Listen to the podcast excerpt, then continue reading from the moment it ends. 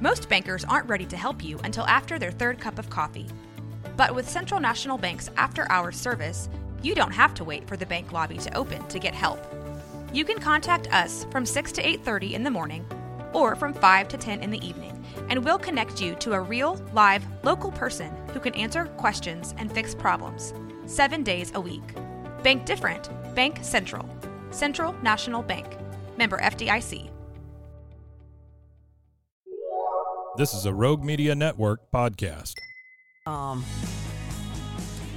Hall of Famer John McClain, and a day after uh, a, a shocking story in the National Football League, not the Jets beating the Bills, but Aaron Rodgers and all of the uh, uh, why that would be a Monday night game, Jets and Bills anyway. But Aaron Rodgers and four plays into the season, John McClain, he is done. How how do you describe? Uh, the loss of Aaron Rodgers. The season will go on. The NFL's bigger than any one player, but just the, the moment and the story. Some people act like his career's over, but if you've experienced players who have Achilles tendon injuries, uh, and there's a lot of good stories out there dealing with the difference in a running back like J.K. Dobbins of the Ravens, who suffered a torn Achilles tendon against the Texans on natural grass and a quarterback like Rodgers, an old player like Rodgers against a compared to a 24 year old like Dobbins, and looking at other sports.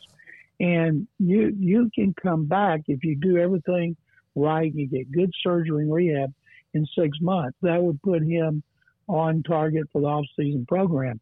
He turns 40 on December 2nd. There is no way he's going to let this injury be the last thing that happens in his career. He's always taken good care of himself. He hasn't missed much time with injuries. He's played hurt. This is the first big, serious one in his career, and there's no doubt he'll come back. And I would like to see, after watching all the Hard Knocks, Aaron Rodgers show, instead of going back to California and rehabbing there, that he rehab at their facility, be in the meetings, be on the practice field, be there to help Zach Wilson as much help as he needs. You know, they're they're not going to go to the Super Bowl. They thought they might go with Rodgers, even though he's only been to one in 2010 and has a losing record in the playoffs since then. But it was the excitement. It was a big story all over the league. Everybody feels terrible for them, but they've got a great running game. They got a great defense. Their offensive line's not any good, but if Wilson can keep from turning over the ball and making the bad plays he made his first two years, they might be a wild card contender in a tough division. But I think him being there, like an extra coach, would help them immensely. John, the uh, Texans week one. How do you assess uh, their their performance in the new era? About like I expected. I picked them to lose thirty-one to twelve to Baltimore, which is my Super Bowl uh, uh, winner and my prediction last week. C.J. Stroud, I thought was impressive. He didn't have an interception or touchdown, had a strip sack in which he never had a chance. The Texans, I just filed a column for our website, sportsradio610.com. I've never seen injuries like the Texans have in their offensive line. They're on their third left guard, their third center, and their third right tackle. And some of the guys playing shouldn't even be on a regular roster. So he was under a lot of pressure. They struggled to run the ball and he didn't force it into coverage. He certainly didn't play like Josh Allen, and uh, he completed 63%. I think his rating was 78, and now Texans host Indianapolis, and uh, so we have the first of two battles with Stroud and Anthony Richardson that we'll see every season for quite a while. I picked the Texans to win this game even before training camp. Uh, once I knew who drafted who, should be it should be low scoring and boring, maybe like 13 to 10. But uh, Stroud's going to have they, three of their starting linemen, two of them could be back four games into the season, and maybe they'll look back on this and go, can't believe they survived it. But right now, C.J. Stroud, he's not going to have a clean pocket like he had at Ohio State. Everything's going to be on the run. How's our guy Jalen Pitre doing after the uh, injury scare this past week. It's kind of a weird sequence of events, John. Craig, he had two blitzes in which he hit the quarterback and made big plays. Texans defense was really improved. Run defense last year, they were the worst in the NFL by far. Over the last four years, they've been the worst. Gave up 170 yards a game last year, gave up 110, 3.5 carry. You take away Lamar Jackson's 38 yards, and their running backs averaged 2.3. Now, they scored three rushing touchdowns and a two point conversion, but those were all short yardage. So Pitre, of course, is good in the run and the pass. And they, they said he was spitting out blood. He spent the night there uh, precautionary reasons, came back uh, with the trainers. And I don't know if he'll be able to play. I'm guessing no. He was one of only five players that played in every game last year because it's such a long season. Truthfully, they're not going to playoffs. They need to make sure he's 100% ready to go before they bring him back. He was voted one of four captains last week. They only had four. People made a big deal out of Bryce Young and Anthony Richardson. They picked seven and six captains. Texans had four, and the players voted Pitre one. So you know the kind of confidence and faith they had him. And him being out already with their other starting safety, Jimmy Ward out, even though they didn't, didn't get picked apart by Lamar Jackson, they still need Pitre back because it means so much to this team. Uh, were the Giants a fraud last year? If you go back, David, and look at how they made the playoffs, they were very fortunate. They ran the ball, they didn't turn it over. Now, uh, I love all my buddies are Cowboy fans, all my buddies are Longhorn fans. We're back. I said, yep, after one game, you know you're back, one big game. And maybe the Cowboys are. Maybe they'll go to the Super Bowl. Their defense is fantastic. And Dak Prescott didn't have to do a whole lot. Uh, we we were talking about on my show today here in Houston that if Dak Prescott had played the kind of game Josh Allen did against the Giants, and the Giants won that game, would he be getting more criticism? Would that be a bigger story than Rodgers? I said no. Rodgers would be the biggest, but poor old Dak, it would be a close two because he doesn't seem that he can almost do anything right. But boy, that Cowboy defense is great.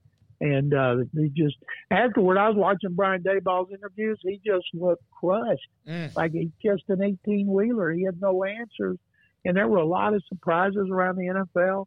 And that 40 point victory had to be one of them. Well, is it true, though, that week one in the NFL, you can never under or overreact? Yes, Aaron Rodgers, but there's always going to be a, like Tampa Bay winning in Minnesota. There's going to be games like that that occur, and everything eventually just irons itself out. Rams winning in Seattle, Tampa and the Rams and the Cardinals and the Texans and the Buccaneers are the, supposed those are supposed to be some of the worst teams. And uh, what the Rams did and the Bucs did, I was stunned. And uh, but yes, if you go back to old sayings, Ben, and I, this is my 47th year covering the NFL, and it's tried and true. It's not what you do in September in October. It's what you do in November, December. Now with a 17 game schedule, what you do in early January too. There's always teams that start fast and rebound. There's teams that start poorly and it, I'm sorry, that start fast and collapse and teams that start poorly and rebound. I mean, it happens every year and that's going to be fun trying to figure out who's it going to be. The top three quarterbacks started, all lost by double digits. Yeah, John, just on the Giants game, it was you. You see college games that go that way, where you know teams can't figure it out at all, but never like you know usually an NFL game, even blowouts, like somebody does something right. It was such a bizarre game that I don't even know how much weight to put behind any of it. If you think about what it's like being a New York fan right now, the Yankees and Mets trying to avoid finishing last place for the first time in history the Jets have lost Aaron Rodgers. and The Giants have lost their dignity.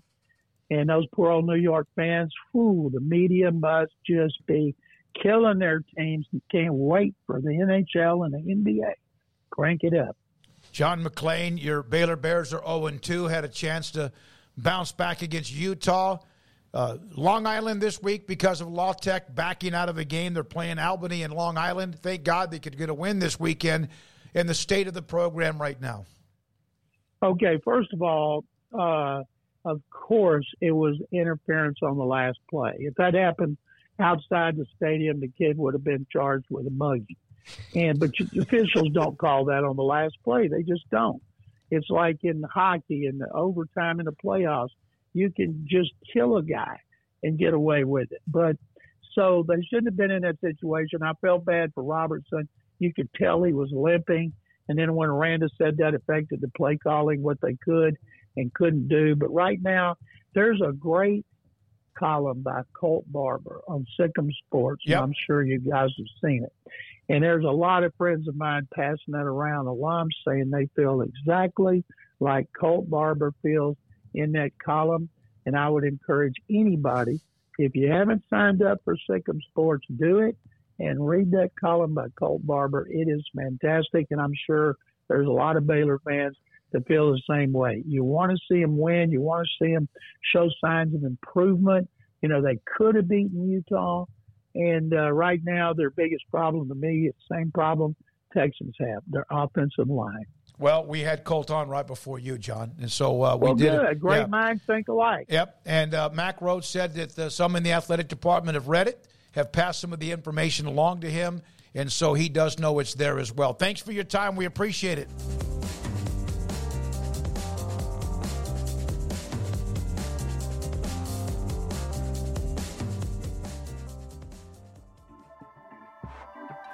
This has been a Rogue Media Network